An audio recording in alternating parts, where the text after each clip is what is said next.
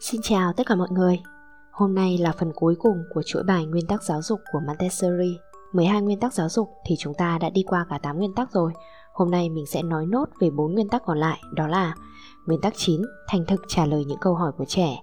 Nguyên tắc 10, đừng sợ sự trùng lập. Nguyên tắc 11, thận trọng khi khen thưởng và trừng phạt. Nguyên tắc 12, giáo dục là không chờ đợi.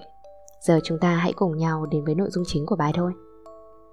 Nguyên tắc 9, thành thực trả lời những câu hỏi của trẻ. Trẻ em thường thích hỏi đủ thứ trên đời, cái gì cũng muốn biết rõ chân tướng, cái gì cũng hỏi. Người lớn nên coi đây là một việc thú vị, đừng nên cảm thấy phiền phức bởi chúng ta đang được đối mặt với một tinh thần ham học hỏi của trẻ.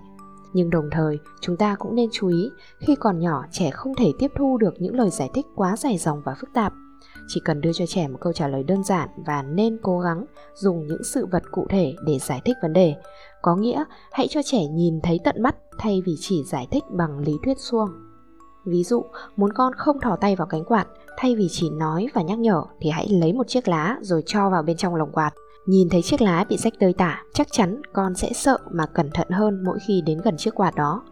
Cha mẹ sẽ phải giải thích sự việc đến mức độ nào thì trẻ mới cảm thấy hài lòng đây. Điều đó sẽ cần sự tổng kết và quan sát tỉ mỉ của các bậc phụ huynh, tùy từng độ tuổi và khả năng nhận thức mà quyết định xem nên giải thích cho con ở mức độ nào. Còn một điều nữa cần lưu ý, đó là có những trẻ không ngừng đặt câu hỏi cho bố mẹ bằng mọi cách thì đó chỉ là vì trẻ muốn thu hút được sự chú ý của cha mẹ mà thôi. Từ đó mà sinh ra hình thức ỉ lại vào việc đặt câu hỏi, đây không phải là hình thức giao lưu lành mạnh, chỉ là do trẻ đang dùng câu hỏi để buộc cha mẹ phải ở bên mình suốt chứ không phải vì trẻ thực sự muốn có được câu trả lời. Cha mẹ hãy trả lời nghiêm túc những câu hỏi của trẻ Giải quyết tốt những câu hỏi của trẻ cũng chính là đã hoàn thành việc ươm mầm cho công cuộc giáo dục trẻ, bởi trẻ chỉ đặt ra các câu hỏi khi cảm thấy hứng thú mà thôi. Thứ nhất, tốt nhất bạn nên trả lời ngay các câu hỏi của trẻ. Nếu như câu hỏi vượt ra ngoài phạm vi hiểu biết của bạn, đừng ngại ngần thừa nhận, đồng thời hãy hứa sẽ tìm ra câu trả lời và hẹn thời gian để trả lời con. Thứ hai, vì công việc bận rộn, cha mẹ rất dễ quên đi những cái nhỏ nhặt này, vậy nên cha mẹ hãy dùng một cuốn sổ riêng hoặc ghi vào nốt trong điện thoại cũng được những câu hỏi của trẻ để sau đó tìm hiểu, có thời gian thì trả lời cho con. Thứ ba, nghiêm túc tìm ra câu trả lời cho câu hỏi của con. Về mức độ trả lời nông hay sâu thì tùy trẻ và tùy từng độ tuổi. Ví dụ, với câu hỏi con sinh ra từ đâu? Với những bé còn nhỏ, cha mẹ có thể đơn giản trả lời là con là do bố mẹ sinh ra với những trẻ lớn hơn, cha mẹ có thể bắt đầu kết hợp với việc dạy về giới tính cho trẻ. Một vài lưu ý trong chủ đề này cho cha mẹ. Thứ nhất, đừng phớt lờ những câu hỏi của trẻ, thậm chí còn phải khuyến khích trẻ đặt câu hỏi với những bé mà ít giao tiếp. Việc đặt câu hỏi này không chỉ giúp bé học hỏi và phát triển trí thông minh mà còn giúp bé năng giao tiếp hơn, phát triển được khả năng ngôn ngữ của trẻ. Hãy khuyến khích con bằng những câu nói như Ồ, đây là một câu hỏi rất hay. Lần tới, muốn biết gì hay có thắc mắc gì thì con cứ hỏi nhé. Bố mẹ luôn sẵn sàng trả lời câu hỏi của con. Trong cuộc sống hàng ngày, cha mẹ có thể đặt các câu hỏi cho bé như Bông hoa này có màu gì? Con biết bạn cào cào sống ở đâu không? Đố con biết đây là món ăn gì đấy? Những câu hỏi thường ngày không hề lắt léo như những câu hỏi của trẻ, nhưng đó là cách để giúp con hình thành nên thói quen đặt câu hỏi, tìm hiểu về mọi thứ xung quanh. Khi trẻ bắt đầu để ý quan sát thế giới xung quanh, khả năng tư duy, suy nghĩ và trí tưởng tượng của trẻ cũng theo đó phát triển. Thứ hai, hãy luôn đưa cho trẻ thông tin chính xác. Khi đứng trước những câu hỏi lắt léo của trẻ, nhiều cha mẹ lười mà trả lời con cho qua chuyện. Ví dụ, tôi và rất nhiều đứa trẻ có nỗi ám ảnh rằng bản thân không phải do cha mẹ sinh ra mà được nhặt ở ngoài đường mang về. Rồi chán bị bò liếm là do lúc còn ở ngoài đường bị con bò liếm cho một cái nên đến giờ tóc không thể mọc được ở vị trí đó. Cha mẹ hãy luôn nhớ, dù không thể trả lời một cách tường tận, nhưng xin cha mẹ hãy trả lời thành thật và không đưa cho trẻ thông tin sai sự thật. Xin nhắc lại là không đưa thông tin sai sự thật nhé. Có thể là chưa phải toàn bộ sự thật, nhưng đừng đưa thông tin sai sự thật. Thứ ba, dựa vào nhận thức của từng trẻ để đưa ra câu trả lời dễ hiểu nhất cho con. Thứ tư, với những câu hỏi mà chưa có câu trả lời, nếu không có thời gian thì cha mẹ hãy khất lại lần sau trả lời con, còn nếu có thời gian, cha mẹ hãy rủ con cùng mình đi tìm câu trả lời. Có thể là tìm thông tin trong sách, trên mạng internet hoặc có thể là đi hỏi một người khác. Việc này giúp trẻ học được cách chủ động đi tìm câu trả lời như thế nào thay vì thụ động đưa câu hỏi cho bố mẹ rồi chờ kết quả. Trẻ lớn hơn hoặc với những câu hỏi dễ, cha mẹ có thể dùng cách hỏi ngược và dần dần dẫn dắt trẻ tự mình tìm ra câu trả lời. Ví dụ, con hỏi, bao giờ thì bố về? Tại sao bố đi làm lâu về thế ạ? À? Mẹ, hôm trước con thấy con gì có nhiều gai trên tivi ấy nhỉ? Con, con Covid có nhiều gai đáng sợ lắm. Bố đi đánh con Covid ạ? À? Mẹ, ừ, bao giờ đuổi được con Covid ấy thì bố mới về được. Việc dẫn dắt trẻ tự mình tìm ra câu trả lời sẽ giúp bé nâng cao khả năng tư duy và suy luận. Thứ năm, đôi khi với những trẻ lém lỉnh sẽ đặt một cái bẫy dưới dạng câu hỏi. Ví dụ, khi đang ham chơi và không muốn đi ngủ, con có thể sẽ hỏi, tại sao chúng ta lại phải đi ngủ ạ? Lúc này bố mẹ chỉ cần nói, vì thời gian chơi đã hết rồi, nếu con muốn có năng lượng để chơi vào ngày mai, thì giờ con phải đi ngủ để sạc lại pin, sạc lại năng lượng. Và giờ đến giờ đi ngủ thôi, nhanh đi ngủ thôi nào. Nguyên tắc 10. Không nên sợ trùng lập Sự trùng lập được nói đến ở đây chính là sự trùng lập về hành động. Trẻ nhỏ thường lặp đi lặp lại một số hành động mà chúng ta cho là vô nghĩa một cách không biết mệt mỏi. Điều này khiến chúng ta mất kiên nhẫn, nhưng cha mẹ hãy khắc phục tâm trạng này. Trong trường hợp trẻ tự chơi thì không nói làm gì rồi. Nhưng khi trẻ chơi cùng chúng ta mà lặp đi lặp lại một hoạt động, một kịch bản nào đó sẽ rất dễ khiến người lớn chán nản và thậm chí là bực bội.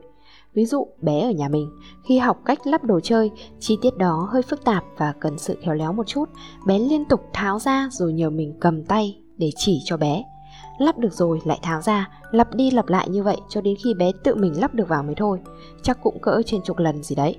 Sau đó thì bé vẫn tự mình tháo ra lắp vào thêm nhiều lần nữa. Bao nhiêu lần thì mình cũng không rõ vì lúc đó mình đã chuồn đi làm việc khác mất rồi. Theo nghiên cứu, để học được một từ đơn giản, trẻ cần lặp lại khoảng 25 cho đến 40 lần. Còn để học được một động tác, trẻ sẽ cần phải lặp lại đến cả trăm lần. Đó là vì khả năng ghi nhớ thông tin của não thì tương đối dễ dàng, còn khả năng ghi nhớ thông tin của cơ bắp lại không hề đơn giản như thế. Tất nhiên, ở một phương diện khác, khả năng ghi nhớ của cơ bắp cũng sẽ không dễ dàng bị giảm sút, những kỹ thuật đã học được thì sẽ không dễ dàng mất đi. Vậy nên, các cụ mới có câu, chăm hay không bằng tay quen là vì như thế. Cứ luyện tập dần dần và nhiều lần thì sẽ quen tay thực hành nhiều sẽ tốt hơn là lý thuyết. Hoặc mọi người có thể thấy với những người mất trí nhớ trí nhớ không còn nhưng những thói quen của họ thì vẫn còn nếu trước đó họ là người chơi cầu lông giỏi thì kể cả sau khi mất trí nhớ kỹ năng và khả năng chơi cầu lông vẫn không hề bị mất đi Vậy nên, cha mẹ cần kiên nhẫn và không nên làm phiền khi trẻ đang tập trung làm việc gì đó. Đừng quá lo lắng về chuyện vận động tay chân khiến trẻ không chú ý đến sự phát triển về trí. Việc vận động tay kết hợp với tìm hiểu thế giới xung quanh có tác dụng rất lớn đối với sự phát triển trí não ở trẻ. Trong những chủ đề trước, Montessori cũng đã đưa ra rất nhiều trò chơi mà ở đó không dùng mắt mà dùng đến xúc giác, đôi bàn tay để chơi. Vậy, lưu ý cho cha mẹ là gì đây? Thứ nhất, hãy cho trẻ không gian và thời gian, đừng làm phiền khi trẻ đang chăm chú chơi. Thứ hai, hãy cố gắng kiên nhẫn với con khi con cứ lặp đi lặp lại những động tác đó. Thứ ba, muốn con thành thục một kỹ năng nào đó thì hãy cho con thực hành thật nhiều, thật nhiều và thật nhiều. Trí nhớ của cơ bắp thì lâu bền hơn trí nhớ của não. Nguyên tắc 11. Thận trọng khi khen thưởng và trừng phạt. Chủ đề về khen thưởng và trừng phạt là một chủ đề khá rộng và cũng khá hay. Sau loạt bài này, mình sẽ làm riêng chủ đề này để nói cho kỹ hơn. Ở đây mình chỉ xin đưa ra một vài lưu ý cho cha mẹ thôi nhé. Thứ nhất, cha mẹ không nên trách mắng, trừng phạt con khi tâm trạng không tốt. Nhiều bậc cha mẹ hay mắc phải lỗi này. Bản thân sự việc rất nhỏ, lỗi của con cũng rất nhỏ thôi, nhưng vì ở chỗ làm gặp ức chế nên về lấy con ra để chốt giận và giải tỏa. Có lẽ cùng lỗi đó nhưng ngày nào cha mẹ vui vẻ như được khen thưởng tăng lương chẳng hạn thì chỉ nghiêm mặt một chút rồi nói lần sau nhớ chú ý hơn đấy. Thế nhưng vào ngày tâm trạng không tốt, thậm chí còn có thể nọc con ra rồi đánh rồi mắng chửi luôn ấy chứ. Cha mẹ đáng trách nhưng cũng đáng thương vì cuộc sống hiện đại bây giờ không thể tránh khỏi những áp lực. Biết là như vậy rồi thì mỗi khi nhận thức rằng hôm nay tâm trạng của mình không tốt, vậy thì về nhà hãy hạn chế nói, không được nói khi nóng giận và dần dần học cách điều hòa hơi thở, tìm cách giải thoát cơn nóng giận. Sự nóng giận cùng với tiếng mắng chửi trừng phạt không đúng cách sẽ khiến con cái bạn bị đổ vỡ về mặt tâm hồn. Thứ hai, không nên trách mắng con khi chưa hỏi rõ đầu đuôi sự việc và đặc biệt không nên bới móc cả những lỗi từ trước đó để phạt luôn một thể. Điều này là các mẹ dễ mắc lắm này. Trong trường hợp này cũng không còn cách nào khác ngoài việc cha mẹ phải cố gắng thay đổi bản thân mình. Thứ ba, khen thưởng nơi đông người, trách phạt khi chỉ có bạn và trẻ. Ngay cả trước mặt anh chị em của trẻ thì cũng không nên nhé. Con người ai cũng cần thể diện cả. Cho dù con bạn có nhỏ tuổi đến đâu đi chăng nữa thì con cũng sẽ có ý thức về việc giữ thể diện. Vậy nên hãy giữ thể diện cho con. Thứ tư, hãy dùng hậu quả trực tiếp của hành vi làm hình phạt cho trẻ. Ví dụ, khi trẻ làm hỏng đồ chơi thì không nên mua đồ chơi mới cho trẻ. Việc thiếu đồ chơi sẽ khiến trẻ hiểu được hậu quả của việc làm hỏng đồ. Còn nếu bạn cứ mua thay thế liên tục cho trẻ, lần tới trẻ sẽ nhiệt tình giúp bạn phá đồ, bởi trẻ biết có phá rồi thì mới được mua đồ mới. Thứ năm, hãy thưởng bằng cách biểu dương và khen ngợi về mặt tinh thần. Hạn chế hết mức việc dùng vật chất làm phần thưởng, đặc biệt không được dùng tiền làm phần thưởng cho trẻ. Trẻ có thể sẽ bất chấp mọi cách, kể cả những cách gian lận để đạt được phần thưởng bằng tiền hoặc hiện vật có giá trị cao. Thứ sáu, khen thưởng xử phạt đều phải liên quan với nhau giữa thời gian và nội dung hành vi của trẻ. Thời gian để càng lâu thì hiệu quả sẽ càng giảm. Nói đơn giản là khen thưởng hay xử phạt thì phải ngay và luôn, chứ đợi sau một thời gian thì sẽ làm giảm hiệu quả. Một số bà mẹ có thói quen khi gặp sự việc nghiêm trọng đều đợi đến tối bố về rồi để bố giải quyết. Nhưng đến tối, trẻ lại quên mất đã từng xảy ra việc gì. Sự giận dữ lúc tối của bố cũng sẽ chỉ khiến cho trẻ cảm thấy sợ hãi và hoang mang, chứ không mang đến hiệu quả giáo dục nào cả. Nguyên tắc 12, giáo dục là không chờ đợi. Tâm hồn trẻ có khả năng học tập và tiếp thu vượt xa những gì chúng ta tưởng tượng. Năng lực này là bẩm sinh, kể từ khi cất tiếng khóc chào đời, trẻ đã bắt đầu tiếp thu đầy đủ những thông tin của môi trường bên ngoài. Đến khi trẻ phát triển tới giai đoạn tự ý thức là khoảng 3 tuổi, trẻ đã có thể tiến hành sàng lọc thông tin, sự tiếp thu lúc này mới trở nên có tính phương hướng. Trẻ bắt đầu học từ rất sớm, thậm chí từ khi còn trong bụng mẹ, vậy nên mới có giai đoạn gọi là thai giáo. Khi chào đời, trẻ sẽ bắt đầu học bằng cách nhìn, nghe người lớn hành động rồi làm theo. Khi dạy cho trẻ dưới 6 tuổi, nguyên tắc đầu tiên là hãy để cho trẻ tham gia vào cuộc sống của chúng ta. Trong quá trình trưởng thành, trẻ nhất định phải mô phỏng theo rất nhiều cử chỉ hành động của người lớn. Nếu như không được quan sát cách làm như thế nào, trẻ sẽ không thể học được tốt, cũng giống như một người bị điếc sẽ rất khó để có thể học cách nói vậy. Tuy nhiên, việc dành thời gian cho trẻ để trẻ ở bên cạnh mình lại trở thành việc khó khăn cho các bậc cha mẹ. Rất nhiều bậc cha mẹ cho đến lúc sau khi trẻ ra đời vẫn không ý thức được rằng chúng ta rốt cuộc phải có trách nhiệm gì với trẻ. Chúng ta chỉ biết rằng đứa trẻ muốn phát triển thuận lợi thì cần phải có tiền. Thế là chúng ta ngày đêm lao vào công việc với hy vọng có thể kiếm được nhiều tiền, có thể thuê được những người giúp việc tốt, cho con vào học những trường tốt nhất, rồi xa hơn, có cha mẹ còn cố gắng tích lũy một số tiền để để lại cho con.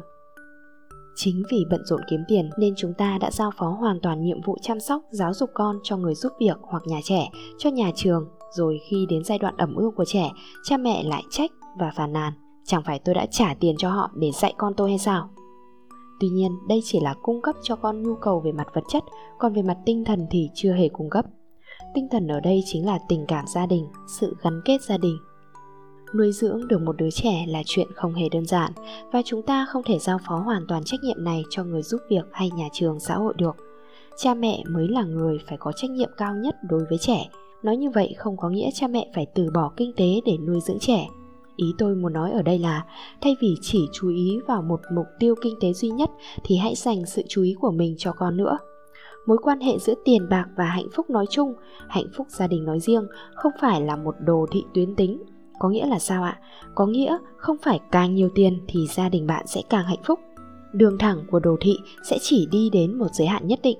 Qua cái mốc đó, qua cái số tiền đó thì đồ thị sẽ nằm ngang, thậm chí là sẽ đi xuống. Cha mẹ nên có kế hoạch chăm sóc và giáo dục trẻ. Bắt đầu từ khi trẻ mới sinh ra, một kế hoạch hợp lý sẽ bồi dưỡng nên một đứa trẻ có lý tưởng và có một đời sống tinh thần khỏe mạnh. Đời sống tinh thần ở đây bao gồm cả tình thương, lòng dũng cảm, thái độ khi đối diện với những khó khăn thử thách.